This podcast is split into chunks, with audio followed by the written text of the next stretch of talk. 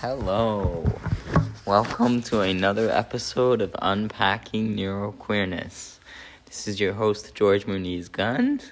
Today I have a special guest, a friend and fellow neurodistinct actor, uh, Maeve Montgomery.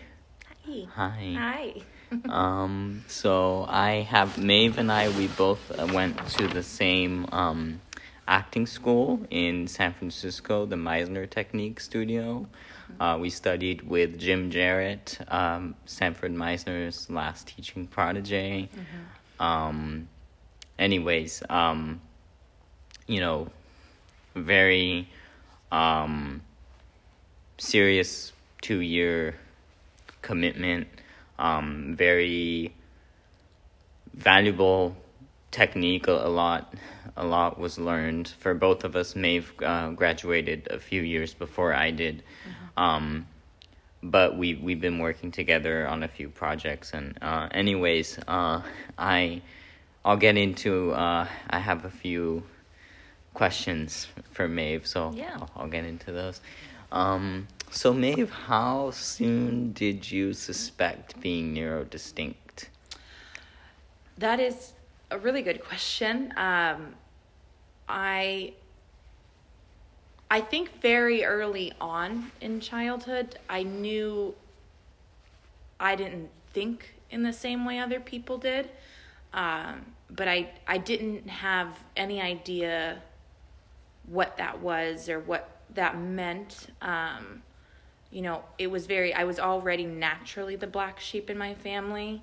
I was I was the artsy creative one. They were all into sports and you know Friday night lights and just just the every where I was the opposite of that always I would spend my nights in a theater um, and watching movies and just all of that so I I I always for a long time I just assumed that was what made me different um, but it wasn't until adulthood and I was out on my own out here on the west coast where and even even during the pandemic i would say specifically where i just started putting things together where and it was honestly what also instagram blew a lot of it up too where so many people have been just talking about their stories and their experiences. And it was after hearing a lot of those where i was like oh wait my brain works like that. That's how i see the world okay maybe there's something to that and it was through conversations with people that thought similarly to me where I go, okay, maybe maybe at my brain, maybe I'm neurodistinct Yeah. in that way. And so so that was really how it started was around the pandemic where I really was like, okay, let me see if let me go on this journey and and see where it goes. Yeah, that's that's very interesting. Um, that it came around the the pandemic, because I think that was like a time of, of discovery for and, and self reflection for for a lot of people. So that's cool how you um, you know that's when you started to kind of reflect about being possibly neurodistinct and um, I'm sure it was kind of also uh, realizing that a lot of the stigmas that we see and that we hear about out there are not necessarily true. And um so i'm sure like in that way it was also Yeah. yeah because for me like i felt that when i um not necessarily when i because like with me it was a little different because like i had my diagnosis. I got it um like 12 years ago but i didn't really do much diving into it or researching it for a while and um you know it wasn't really until very recently that i started um you know discovering the um, the whole online neurodistinct community and Yeah. everything and um probably the similar kind of um places that you were discovering um and then I kind of had this awakening like wow we're we're taught like in society like through media and through movies and everything um, we're taught, we're told that that neurodistinctness, like you know, ADHD or autism or dyslexia, like it's supposed to look a certain way. Exactly. But it's yeah. not. It doesn't always look that way, and it looks different for for different people, and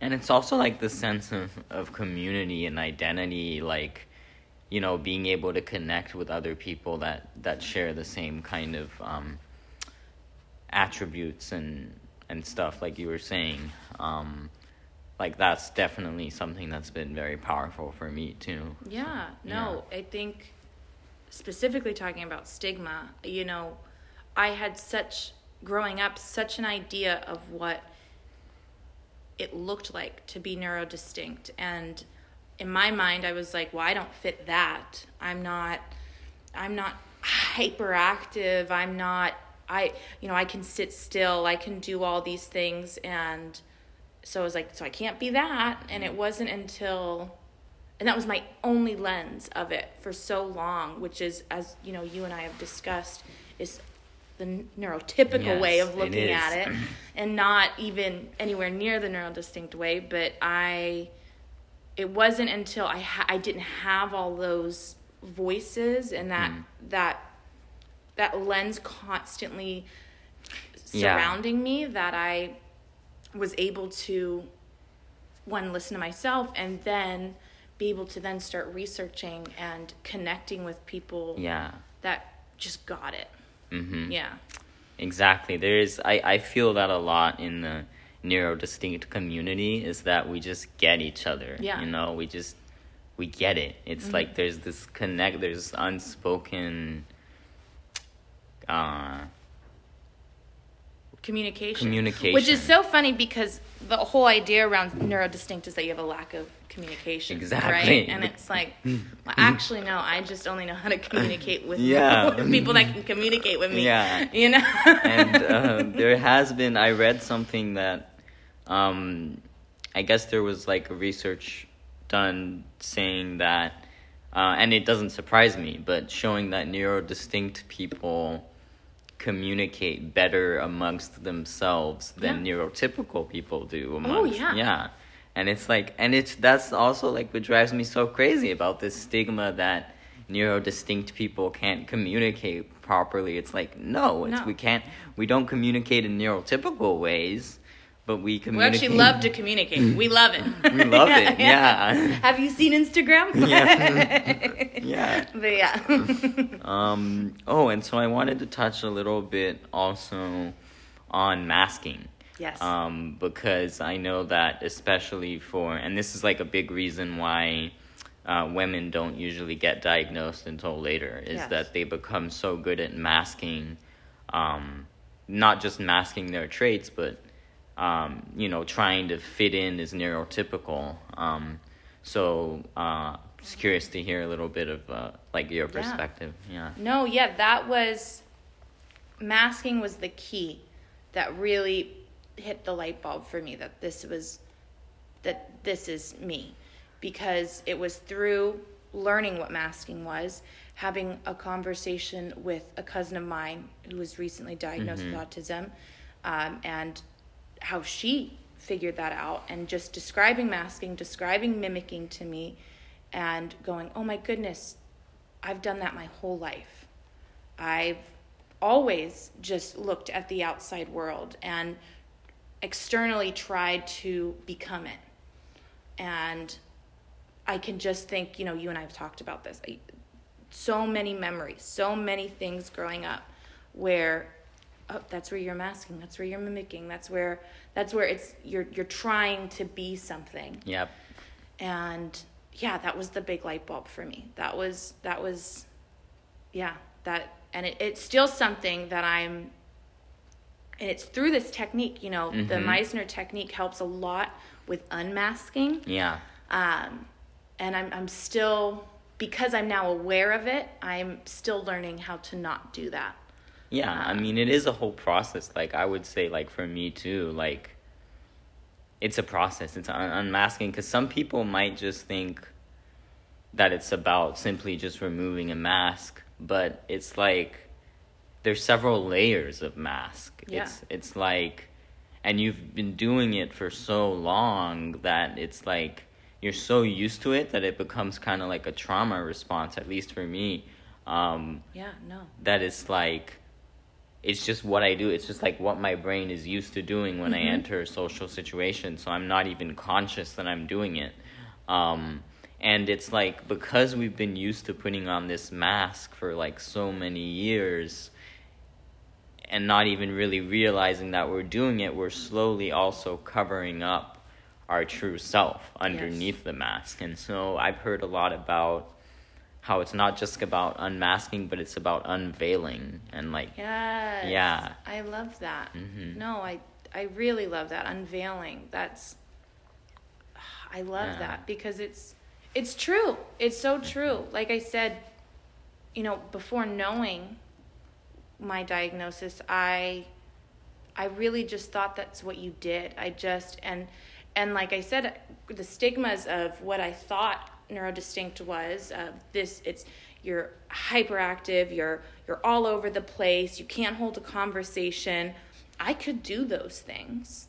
You know, I it was incredibly draining hmm incredibly exhausting. I would, you know, hermit myself for days after social experiences, and I just thought that's what people did. Yeah. I I Yeah, didn't know. know that, um, and it it and being in the performing arts since I was very little, it was so easy to learn how to mask. It was that I mean you know we'll talk about our technique specifically Mm-hmm. on how it's we actually now believe acting is the opposite Yes. of that but growing up acting was very performative Mm-hmm. and so it was so i was like oh perfect this is this is where i can hide in plain sight and no one's gonna know Yeah. um, and I didn't even realize that that's how I was thinking until now. And so, so yeah, I love that the unveiling and just really getting good with me and all the quirks that come along with me. yeah, and Yeah. really accepting it, you Yeah. know, and it's like embracing all these things as a part of your identity, and that's like what I've done too, and it it definitely changes like your whole perspective and on every, just the way you feel. It's like I've definitely felt that. Um, Yeah. for sure. Um, so yeah, so as we were we were touching on uh, our training, um, Mm-hmm. that's my next question. Uh, how was going through the Meisner training as an undiagnosed neurodistinct person? It was, I think this training is exhilarating and in so it was teaching me how on the topic of unmasking and unveiling it was teaching me how to do that without realizing that that's what i was doing. Because i did have all these these masks these ticks these things that i would do to to present perfect to the world. And the meisner technique is the opposite of that. It's about you know you are enough is the biggest teaching of the training. And to trust yourself to accept yourself uh, your authentic self warts and all. And in fact you can't you can't be a good actor if you don't do that. Yeah. and that and that staying in your head and thinking about yourself and worrying about how you present and are acting is actually the opposite of, of how to become a good actor and how to really to really create good connected work. Exactly. and you know i'm a firm believer that though this definitely obviously helped my acting career that it made me a better person in a lot of ways. And it's really just because of those core teachings that i'm enough you know warts and all there's nothing wrong you know there's i don't need to be focusing on me. I can connect with someone just fine. Yeah. by and yeah it just it helped it helped me get good with myself. You know it took at least because it's a two year program and i'd say it took at least the first year Mm-hmm. to really really you know because i had come from previous acting training and and background. And so in my mind, I was like, I got this, you know, but it wasn't, I was not prepared for, for lack of a better word, the spiritual awakening that Yeah, it would, it it, would have for me. Just this, um, it's the idea that I finally met myself. Yeah. You know, Mhm. it, it, for the first time, I really had to, because I had to get out of my head, it ironically led me to actually see myself Yeah. and and to be okay with it. Exactly. Yeah. Yeah.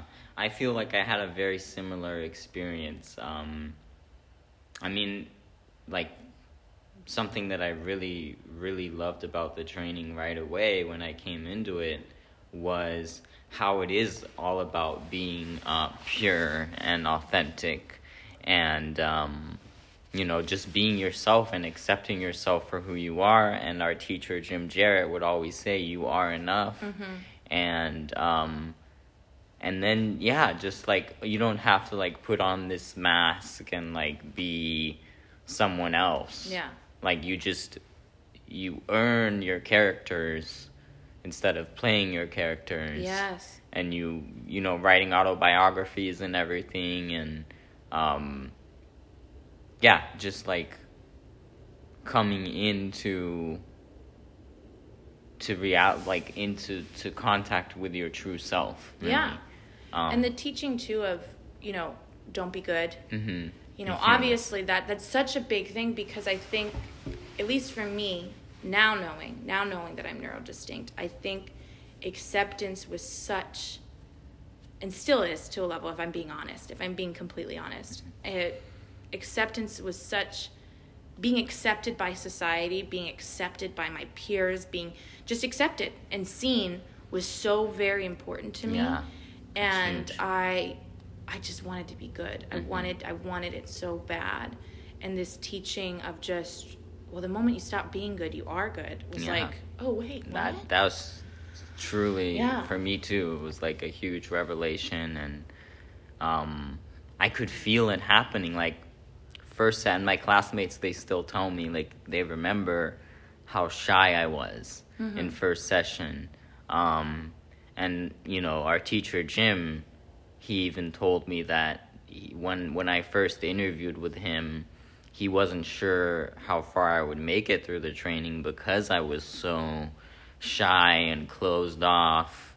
And, you know, because I felt like I needed to be this, like, neuronormative mold that Yeah. everyone else was. And, um, and it's so different. And that's what's, like, just one of the things that's so different about the Meisner training compared to a lot of other um, acting programs and such. Um, and it's so performative yeah. Yeah. Everything a lot of it's very yeah. There's a lot of like acting as jim would say. Yeah. yeah. No acting allowed. No No acting, allowed. yeah. Um, and it's just crazy because you you know that's an easy application to to, to the work as Mhm. an actor. No, no acting in in the scene or in the film Yeah. or whatever. But i didn't realize how much that actually would penetrate my personal life. Yeah. You know Yeah. no acting. For sure. You know yeah and i'm still growing into that Mhm. yeah you me know. too and it's a it's a process you know Mhm. it's it's all a process but Yeah.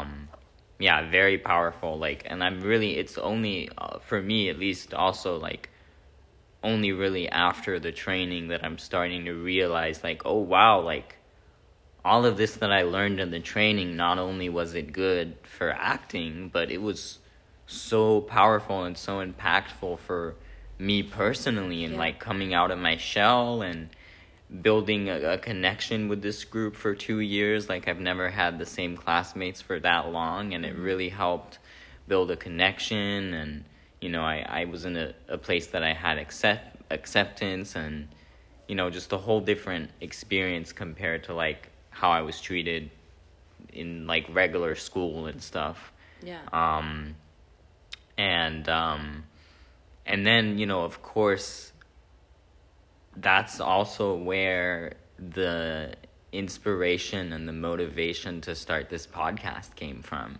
oh yeah um, you know being free like don't be good be fearless as jim would also say Um, like that for sure. And let me just say too, you know, I am super proud of you Thank you. for for going after this. That that's exactly what I thought of when you when you thought Yeah. the fearlessness mm-hmm. of it because because you know just the journey you've been on in these last Yeah. two years where two years ago you might have been like absolutely not yeah, no way I No would have done this two years ago. would I do this Yeah. but now of just because the the teaching of you are enough and Yeah. you know you're perfect you're perfectly fine as you are but it's like screw it Screw let me it. do it let I'm me do just it gonna do it. Yeah. Yeah. Whatever. Yeah. Um, yeah, for sure. Oh, and then so also related a little bit to the training. Um, how did you find ways to use your hyperactivity um, to your advantage? Ugh, I love that question. I love that question. You know, I also teach the technique, and that exact question came up in a teaching this week. Um, where one of the students I had opened up about being neurodistinct, and one of the students said, "Oh my God, I have ADHD. You know, Uh huh. I, how do I do this? And I said, you know, I completely honor the the fear that you Yeah. can't do this because you're neurodistinct, but I actually think it's a secret weapon. Mm-hmm. Um, that you know, if you if you truly believe that you're enough, Yeah. that when your brain starts if you hear a noise or something where you, you then you just start paying attention to everything and all the sounds and you start getting overstimulated and you're you're not sure what to do the biggest teaching of this training is to focus completely on your what's in front of you your partner Yeah. and mm-hmm. so I like to use the idea that the, the the fact that I can hyper focus on Yeah. something that I'm going to use that secret power Yes. and I'm just going to completely just focus on what's right in front of me, which is the other person, and I'm just going to observe. I'm a great observer. you know? Yes.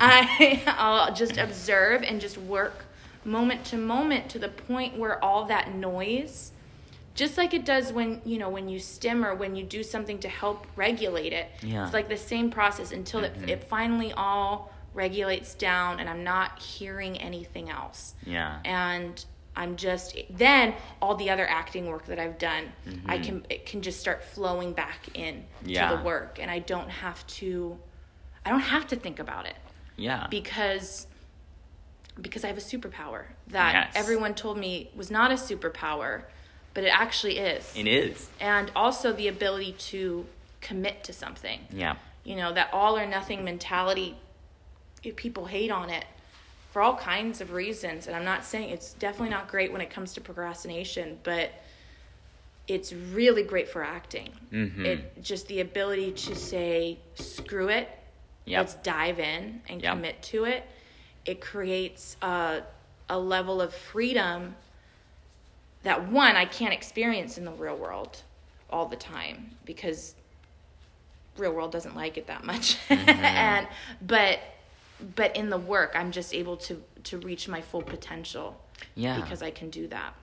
Yeah. And so I actually think of it as a superpower. I don't yeah, for sure. I don't though I though I, I really honored what that student was Mm-hmm. asking me at the time and it really helped them you know they Yeah. actually in real time were able to apply that lesson Wow. when they were did the scene then they they were they were Yeah. working that very next um they were the next couple to go up and they she had that moment of something happened I think Mhm. some sound went off Yeah. in the audience and she spiraled for a second and then just took that in right there and i love seeing a teaching in real Yeah. time That's you know amazing. and so Yeah. it was it was really rewarding to see that Yeah, but for sure. And and this reminds me a little bit of like some experiences I've had in the training. Mm-hmm. Um, precisely like how, you know, like with my processing differences and stuff, I would get really confused when I would be doing work with a partner, um, what we call moment to moment work.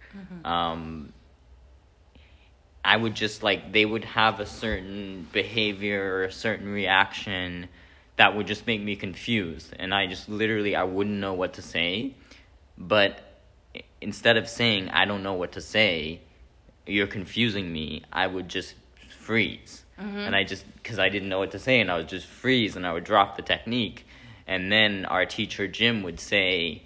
When you're in that situation, just just say it. Just just go from the gut. Just Yeah. I don't know what to say. You're confusing me. I don't know why are you doing why are you like this or whatever. And and then I I remember using that like the very next time I worked and it made such a difference. Oh, yeah. Yeah, it was huge. The ability to work impulsively, I Yeah. think, is such an asset to neurodistinct individuals because yeah. we are constantly cutting off impulses, Mhm. worrying that it's not going to be perceived correctly. Yeah. And I know all people think this way, not just neurodistinct people. Sure. Everyone's worried about, you know, how someone's going to perceive them Yeah. but there's I feel this extra layer of anxiety Mhm. around you not getting me Yeah. and it's just so liberating to be told actually it's completely okay to say Yeah. I don't know you're confusing me Yes. and that just it's like this weight that's just exactly lifted. exactly Exactly. because i just- once i realized like oh okay i i can say that Mm-hmm. i can express that i can just really say what really exactly what i feel like Mm-hmm. It was such a revelation because it goes it goes so against what we've been accustomed to doing with masking. Yeah. It's so super powerful for sure. I wouldn't even be surprised if the reason I was able to even come to the full acknowledgement of being neurodistinct was because I went through the training yeah. for those years and then the pandemic hit. yeah. And because I had to get so good with myself, Mm-hmm. um, that I was no longer judging myself. yeah And it was it was just so much easier to to finally take a step back and go, okay, why do you think this way? Why or why not think this way? Why do you act this way? Mm-hmm. And and it, it came to it and it all eventually got me to the diagnosis. But I definitely I don't I owe the Meisner Technique Studio and Yes. the training as a whole. Not just I don't owe, just my career as an actor, but I would say my personal journey. I Yeah. owe a lot of it to this Yeah. to this training. Same for me, for Mm-hmm. sure. Yeah. Um, my next question: How has life as an actress been as a newly neurodistinct person? And you might have touched a little bit on this, but like more related to like after the training. That's a really interesting question. I would say, honestly, again, just because the training made me so good with myself, I started seeing the way my the way I work as as an asset. Yeah. Um, and that didn't mean I got it all right or anything. I think um, I learned, you know, they teach it in the training of make sure you work with people that get you, that understand you. And I think it took actual, but also at the same time, as soon as you're done training, just get some work, any work as an actor. Um, and I think I had a learning curve of because this industry is is not kind, for lack Yeah. of a better it's word True. It's true. but it's not very kind and it's it's it's harsh it's long hours it's um, if you're the talent you in a lot of scenarios not always but in a lot of scenarios you're just a moving piece yeah. to a bigger project Mm-hmm. and if you are like being on a film set and being o- easily overstimulated Mm, can be really hard yeah. um, and to make sure I'm working in environments that actually make me feel good when I leave. I don't, though I can't always control not being drained by something, I try my best to. I think for the first couple years, I just, I really, I just said yes to anything. Um, and because of that, I, I just got drained very quickly. And I didn't understand why because everyone else seemed fine. You know, it wasn't like I had these nightmare experiences on set where people were terrible to me, but I just, I was regularly getting overstimulated, regularly. Um, and I, especially because sometimes you're working 14, 16 hours Yeah. on a set and um, I just had to learn how I had to learn how to say no, Mm-hmm. um, which is, I think is a really hard thing for an actor to Yeah. do because you want yeses, and Yeah. so you saying no to things is scary. Um, but I had to learn how to do that, and then and once I was able to do that, start redirecting into projects where I know I know that I'm cared for, in a sense where I don't just feel like a moving piece. Yeah. Um, and because I'm not, I don't need you know a trailer or anything like that as an actor. That's not what I'm saying by any means in terms of being cared for, but just really understanding my process as an actor Yeah. and um, yeah that's And- that's yeah. pretty much how I, I i've navigated it and i don't i don't necessarily know if it's because i navigated that way because of being neurodistinct but um, especially now since it's a later Mm-hmm. diagnosis um, i think it's in reflecting on it i realize why i went that way if that makes sense That makes sense. Yeah. Um, you know, I can I can certainly relate to like feeling overstimulated on set Mhm. and you know, it, it the the difficulty with saying no because it is a profession where we get so many no's. Yeah. And it's like we really want a yes. And so like we we know that like every opportunity is an opportunity and like we want to be able to have it. But then it is also really important to like be able to honor yourself and like what what you're feeling like how this is making you feel what it's doing to your brain. And then you know being able to analyze the environment. And this i think also because of thanks to our training but the people that we're working with like like you said like you want to feel we all i think want to feel like we're not just moving pieces like we're you know we, we're valued and respected and um you know cared for and that we want to surround ourselves with people and work with people that can accept those differences and and are willing to accommodate us Yeah, and neurodistinct or typical, I just want people who want to create good art, yeah but also want to want to do it in a way that actually fulfills everyone involved in the project. That it's not this, in, you know, incredibly draining experience. You know, if you're shooting for four days in a row and you're just absolutely drained, and well, it looked great at the end of it all, but it's like, what did you do to yourself to get mm-hmm. that? Um, and so that that's always I think that's my big goal. That's not goal, but just that's my perspective. Anytime I want to take a job, Yeah. is, and that took a while to get to, especially because it's it's a bit of the longer route, mm-hmm. you know, because they do tell you to just get a get get work. Who Yeah. cares? Who mm-hmm. cares how you're treated? Who cares? Who cares if you if it's work?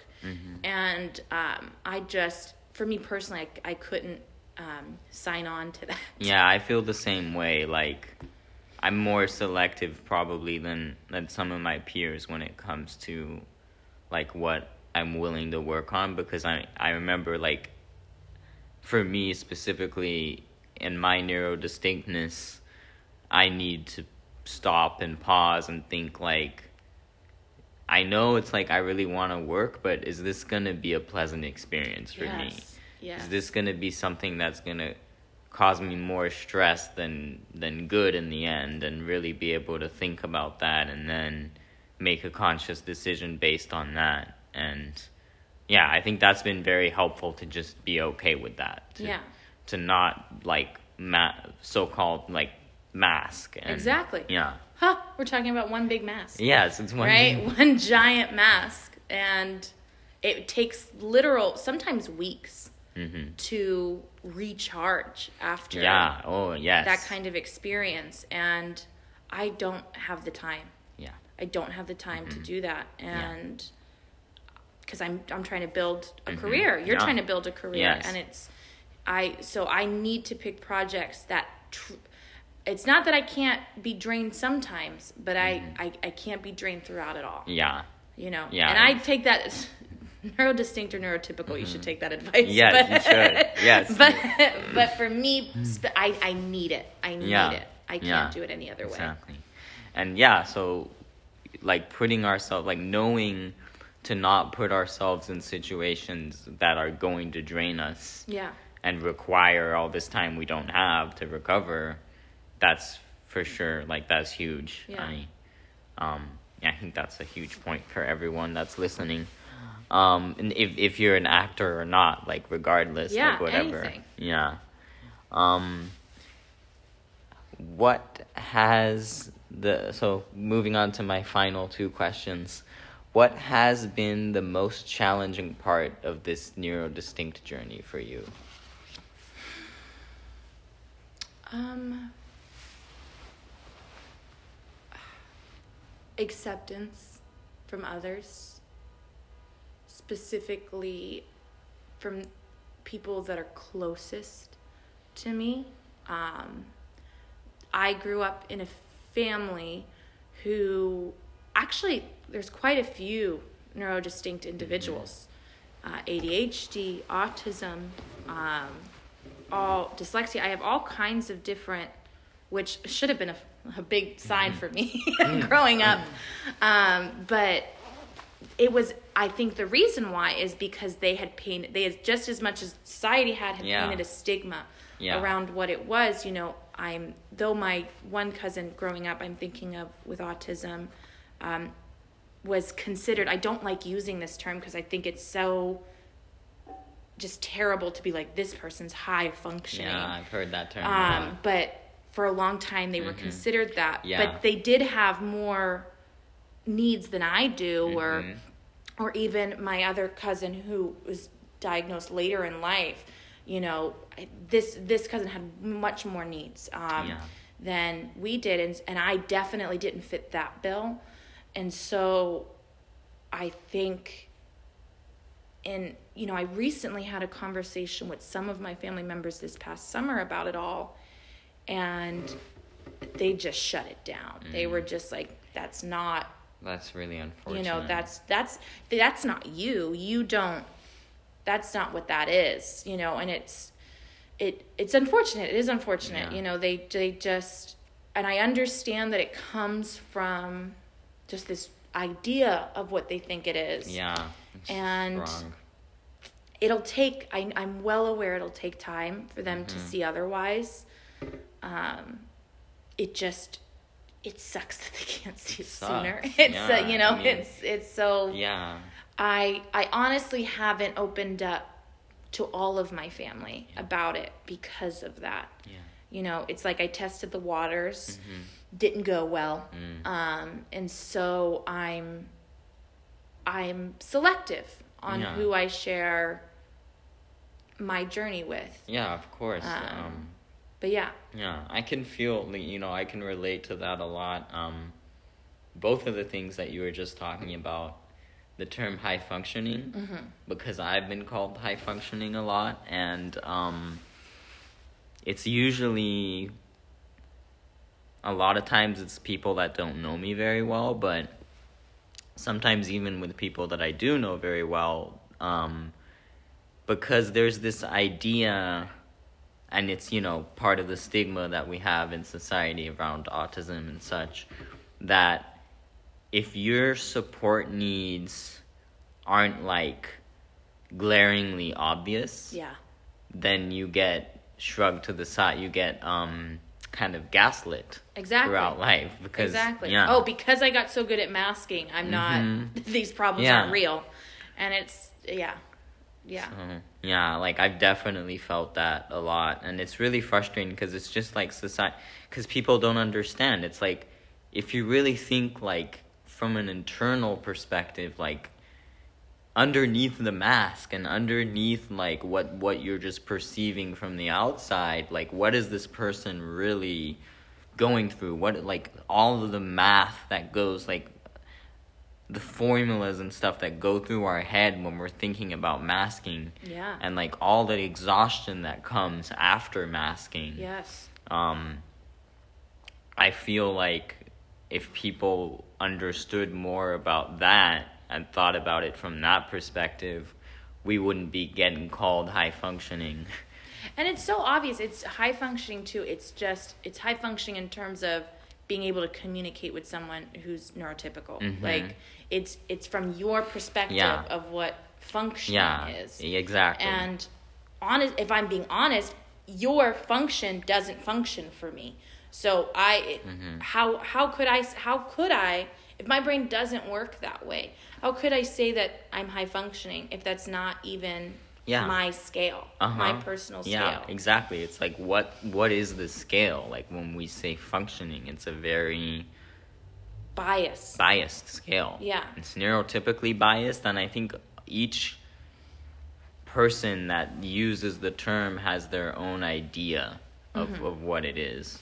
It's very subjective. It's- yeah. It's so subjective. And the reason why I even know that now, I didn't know that growing up, is because of other people I've talked to about it. And, you know, the cousin that I have had, you know, growing up where they had more needs that needed to be met Mm-hmm. and was considered high functioning. And then talking to a family member who has obviously they've they've had autism their whole life. It's Yeah. not like they just woke up one day and was like, "Oh, this is me." Mm-hmm. You know, it's just they they were able to mask. Yeah. And so that just that alone and this is that experience all happened before my own diagnosis as neurodistinct.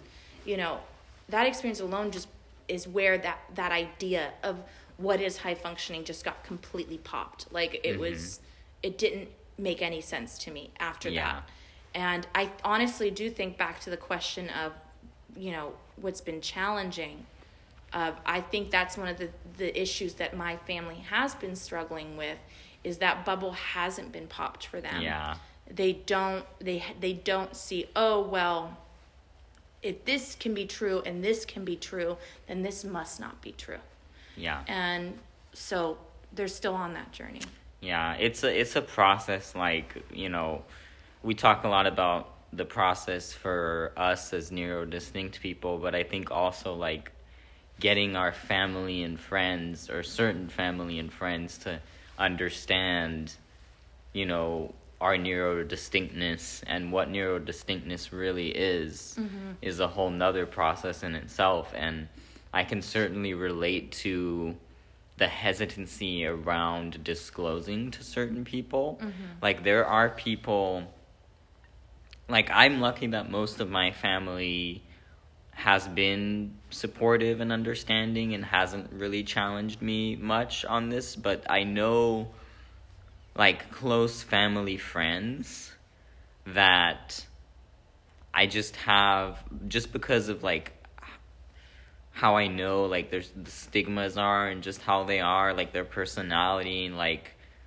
nothing against them, but I just know that I'm not really comfortable yet at this point talk disclosing to them because I'm afraid of what they're gonna say. I'm mm-hmm. afraid that they're going to gaslight me and that they're mm-hmm. going to say that something along the lines that I don't look autistic because I don't Yeah. look like what autistic is like supposed to look for them. Yeah, exactly. And yeah, like what a terrible thing to say. yeah, it's just like, and then some. Yeah, it's just like, because I don't want to be harsh on people because I know that a lot of people that, um, you know, they'll say something that'll come across as a microaggression to me. Like they're not even realizing that it's going to be a microaggression. They're Yeah. a lot of times they're saying these things like when they say um, you don't look autistic they're saying it because they think they're saying something good because they think autism is a bad thing Mm-hmm. and so they're like trying to like reassure me or whatever like oh you don't look autistic but i'm like um i, I am autistic Yeah. it's part of who i am Yeah. and it's like even a little bit they don't realize but it is offensive when they Yeah. say that i don't look autistic um and then even when people say like and this is like i get it. I'm not saying like it, they just don't know. It's because we don't have information uh, enough information out there. But they'll say something like i disclosed to like um you know one of my neighbors recently and he said oh i had no idea and it's like yeah i mean it's i understand because the, the what and they just what it really Why would you? Why would you Yeah. like society doesn't because he was probably thinking of autism in this like very specific Yeah. way and he never made the connection and it's like well It definitely is painted as if it's like a disease or some, Mm-hmm. you know. I know in your last episode you talked about autism speaks, and Mm-hmm. Yeah, I I, grew up around that, and I am well aware of the disease type mentality that it made it seem like, and it's like there's actually nothing wrong with my brain. It, it's actually functioning exactly the way it should. yes yes And I just need you to know that it doesn't function the way yours does. yeah And that's that's it. That's That's that's, it. That's it. That's all there is to it. It's no like, oh my god, Yeah. disorder. Oh my god, oh my god, because this narrative, like your uh, autism speaks and everything, yeah. They just pump this fear narrative. They're like, it's all about fear. It's all about making people So scared. much. It's like, oh my god, will it be too late? Oh my god, and it's like, what are you talking about? And what that does to the family too. what that does to the family? because you could add this in a lot of different I think a lot of people, marginalized people, can relate to feeling ostracized Yeah. in your family.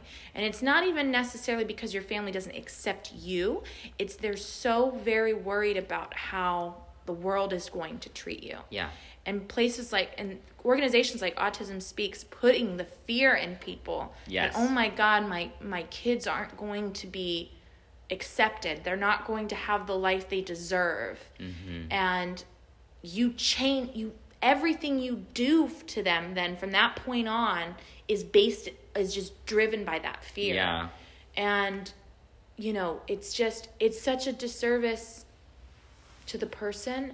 It's a disservice to the relationship you know when there's so much i think there's so much neurotypical people can learn from neurodistinct people you know and how and just on how to see the world you know Yeah. you ever think about when you when you talk to someone who has a fresh perspective on something just like it feels like a fresh Mm-hmm. Yeah, breath air it just to does. just look at something in a new way yeah, and instead of being scared of it you know we can actually be can you know, embrace it. you know one of the, as we talk about the meisner Yeah. teachings you know don't be intimidated be inspired Yeah, you know and it's like a big be inspired by this new way of thinking don't be so Exactly. intimidated by it you know we're, we're it's not that different Yeah, there is a lot of that. Like I see that out there. Like people are afraid to like to acknowledge that like a certain thing or a certain concept that they've thought about a certain way for so long is actually maybe not that that. yeah And it's just really it seems like it's really hard for them to to just, you know, take that step and, and just and acknowledge that and be okay, like, oh, maybe I wasn't necessarily right about this, but that's a hard one it's a hard one. it's yeah. a hard one for everyone It's hard. And I definitely think, you know, as we talk about the awakening of the pandemic, I just I think we're at a time in place where the pendulum's swinging a bit. It's a little extreme, but where people really have to come up against seeing the world one way for Yeah. a really long time and that just not being it Yeah. and having to navigate this new way of being Yeah. um, and it's not easy It's not easy. you know i think someone described it once you know of when there's a shift in Mm-hmm. society when there's and i and i really do think there's all kinds of shifts happening to society but i really think the neurodistinct community is making a really strong shift Yeah. and you know when a shift happens it's almost like someone compared it to, to the dinosaurs you know that there was you know when the dinosaurs died out they you know they they roared and they all all this big noise and everything but but it eventually transitioned and there's this big explosion but it all transitioned and it and eventually led to where we're at now Yep. and I, I look at it in an evolution way like that Yeah. that we're we're dealing with some chaos Yes. right a lot now of chaos. and but as long as i think neurodistinct people are very clear on the Mhm. message they're sending and it's it's that idea of being compassionately firm Yes. compassionately firm on nope this is the way we think Yeah. this is the way we are there's nothing, Nothing wrong, with, with it. it. take your time processing Yeah. that but i'm not changing anymore Yeah. for you um, i think that's more powerful than a lot of people give credit for It's true. It is very powerful. Uh, very powerful. I think not just for us, but for the people around us. Um, I had a great conversation uh, with my sister a couple weeks ago on the podcast, and you know, she was telling me about how she was like when when we were younger, like when I wasn't like before my diagnosis, even like I wasn't really thinking about neurodistinctness and what it meant, and she wasn't thinking about neurodistinctness, but she started noticing these differences. Like she started noticing how I had really intense reactions to certain things, and then you know, like she like you know we would argue a lot, and she would like push my buttons as a classic you know little sister. Yeah. Yeah. Um, and you know, she was just like messing around, but then she would notice, oh my god, he has these really intense reactions. Like maybe I shouldn't do this as much. Like, um, and like she had that realization, and then also she started seeing like when I had some some bullying events um at school and she learned about that she that she said that was a huge awakening for her cuz then it was like oh wow so this is really like it's something that's not affecting him just at home. Yeah. It's affecting him outside too. Yeah. Um, and like that can be really helpful. And then you know just like you know for for our families as well. And um also understanding like certain behaviors like stimming. Um she would talk about how and i i still remember this um also she would she would get annoyed by my stims. Because she didn't understand. I didn't even really understand what i was doing and why and of course she didn't. Um and so i would be like i had this stim where i'd be like rubbing my forehead Yes. or i'd be like rubbing my chin or something. And she would just like get annoyed by it because like we didn't just we didn't know what it was. And like Gino stop like why stop doing that. Why are you doing that? Yeah. Um and and I, and I just kind of feel ashamed because you know it was the whole masking mentality. I didn't Yeah. know any of this stuff so I was just like I would just be ingrained like not just because of her but because of society. I would just think of it as a bad thing. Oh I shouldn't do this. I should suppress this. And unfortunately that's what ABA and a lot of um, autism what is considered what are considered the gold standard Yeah. of autism therapies teach and it's so harmful and it's like because it's not this is what drives me crazy about it like this aba stance on stimming for instance is that it just considers stimming a bad thing it's not acknowledging that stimming the purpose there's a purpose to it. Yeah. Stimming, it's like a fire alarm. It's Yeah. telling you there's a fire, which is the sensory overload. And people just treat it as if it's like a defective alarm, as if Yeah. the alarm is going off for no reason. So, oh, let's just silence the alarm, forget the fire. yeah Yeah. Forget- And then forget the fire. I love that analogy. yeah. Um, and it's just like, no, put out the fire. Yeah. And the alarm will stop. yeah Yeah, so it's just like, oh my gosh. Um anyways. and we live in a society Yeah. too where it's it's changing. But if you think about there's a there's a huge generational gap. There's a there's multiple generations on the planet right now that were raised on the idea of let the baby cry. Mhm. Oh Let the baby cry. Yeah, oh my Ignore the baby. Oh my god. So yeah. of course, of course they wouldn't be able to Mhm. recognize Yeah. the purpose of stimming because because of the just the way we function as a society is just so detached from our emotional well-being and how much our emotional well-being is it's it's an alarm it's a, it's a signal of our neurological state Yeah. of what's happening to us Exactly. and i i think, you know, there's just times that you as a neurodistinct person cannot mask it, that you cannot stop the alarm from going off. And there's nothing wrong with that. There's absolutely Yeah. nothing wrong with that. And we are shifting. We are Yeah. shifting, but the shift I would definitely say falls more on just neurodistinct people being so very firm Yeah. on we're not going to do this anymore.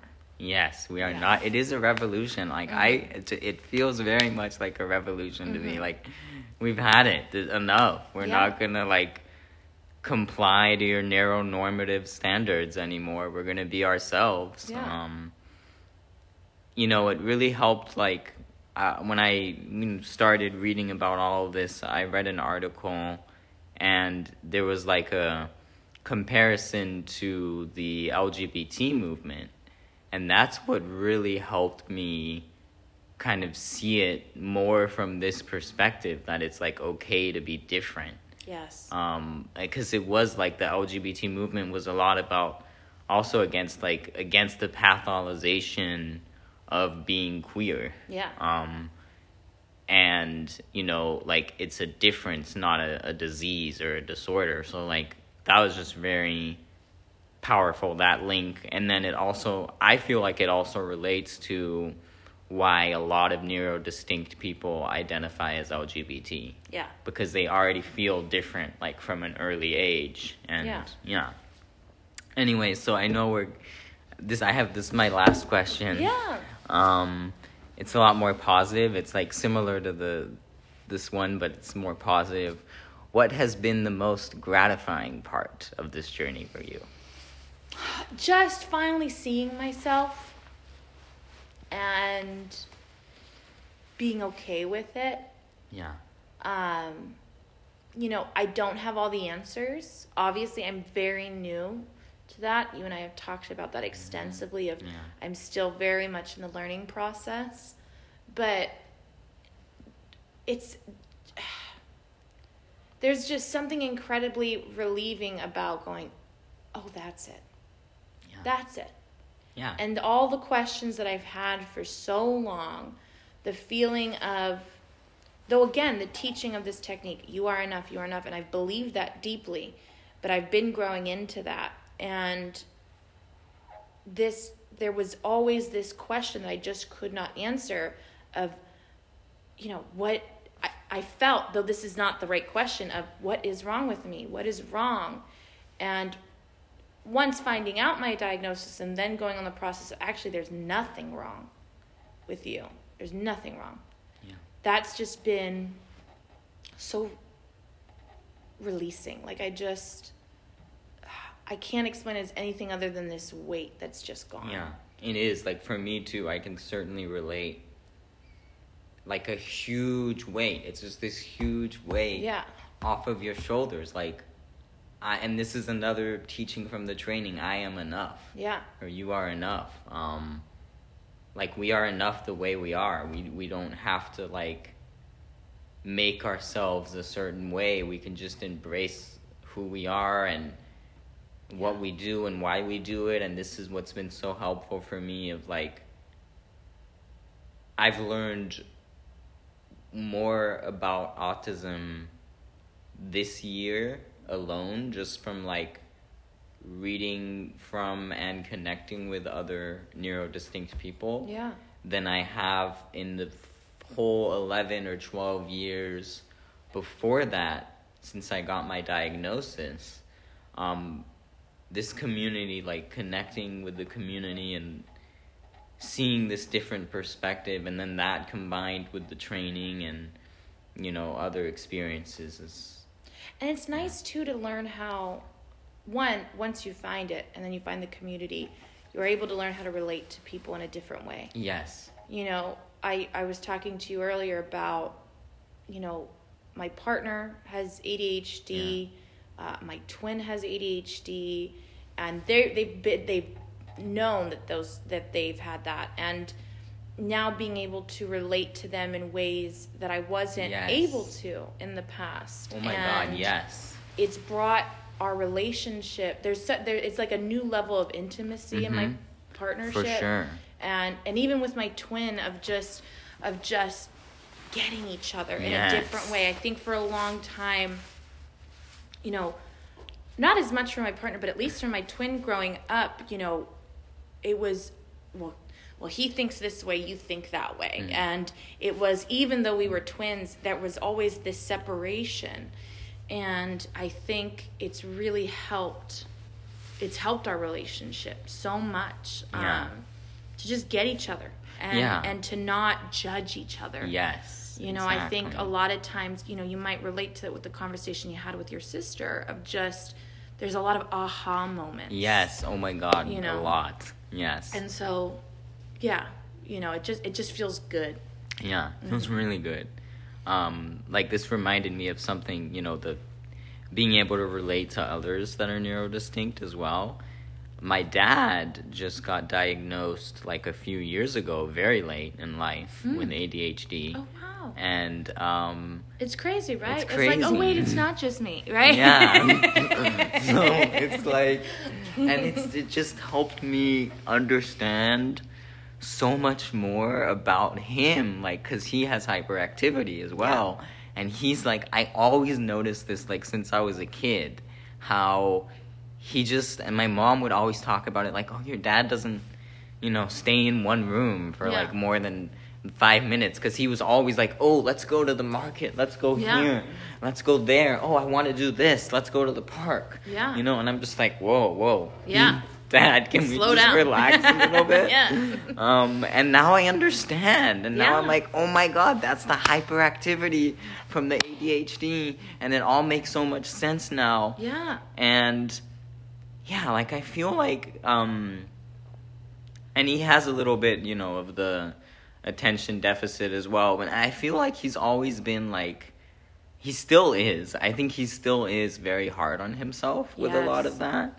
And like, it's just the way we're conditioned in society to like think that if we're not doing things in neurotypical ways that we're like there's a Bad. problem Yeah. but it's really like i've been it's been really helpful for me like this whole journey because like i'm also helping him understand Yes. You Like, create a space for yes. them that they didn't Yeah. have before. yeah that's something I really relate to. You know, Mhm. especially in my with my partner. Of just, you know, we've had so many conversations this last year where he's able to talk about the way he sees things and the way Mhm. he does things in a way he's not been able to in the past because there was this judgment that he that he carried on himself yeah and that not because he put it there someone put it there Mhm. you know but for so and he had just you know he's he's going to be 40 this year and it's 40 years of Wow. telling yourself i'm not good enough i'm not Yeah. i can't talk about this i'm just i'm i'm i'm disordered and that's just the way i Mm. am and someone saying actually that's not true yeah it's not true at all and let's true. talk about it yeah let's is is it's it's rewarding on my end to be able to create that space yeah and not that that you know but it's it's just really nice yeah for sure yeah Mhm. i feel the same way like it's really great yeah um anyways i know that we've been talking for a while i know so, and we uh, just went we it's just neurodistinct went. we're just gonna keep talking Yeah. we're great communicators Yes, don't let anyone are. tell us otherwise Don't let anyone tell you otherwise. Yes, we can communicate. This is proven. yes So, um, I'm always a little bit awkward with with goodbyes. My my followers know this. I um. So, well i'm just really grateful you had me yeah, I am. thank you. I'm really grateful you you had I was able you um agreed to come on. Yes, Yeah. thank you. yeah i think it's a great thing you're doing you Yeah, know thank it's you. it it it's not it's not just about being informative and educational but holding space Yeah, and you're doing this is a great place to hold space for for neurodistinct individuals but all neur- Yeah. neurodistinct individuals but also just for people neurotypical people that just you know or anyone that might just feel a little marginalized in life yeah, and just you know want to feel seen want to feel understood. Yeah. i think this is a really good space For for, that so thank you for that Yeah, thank you. yeah All right. I hope you all enjoyed this episode. Um, stay tuned for the next one, and thank you for listening.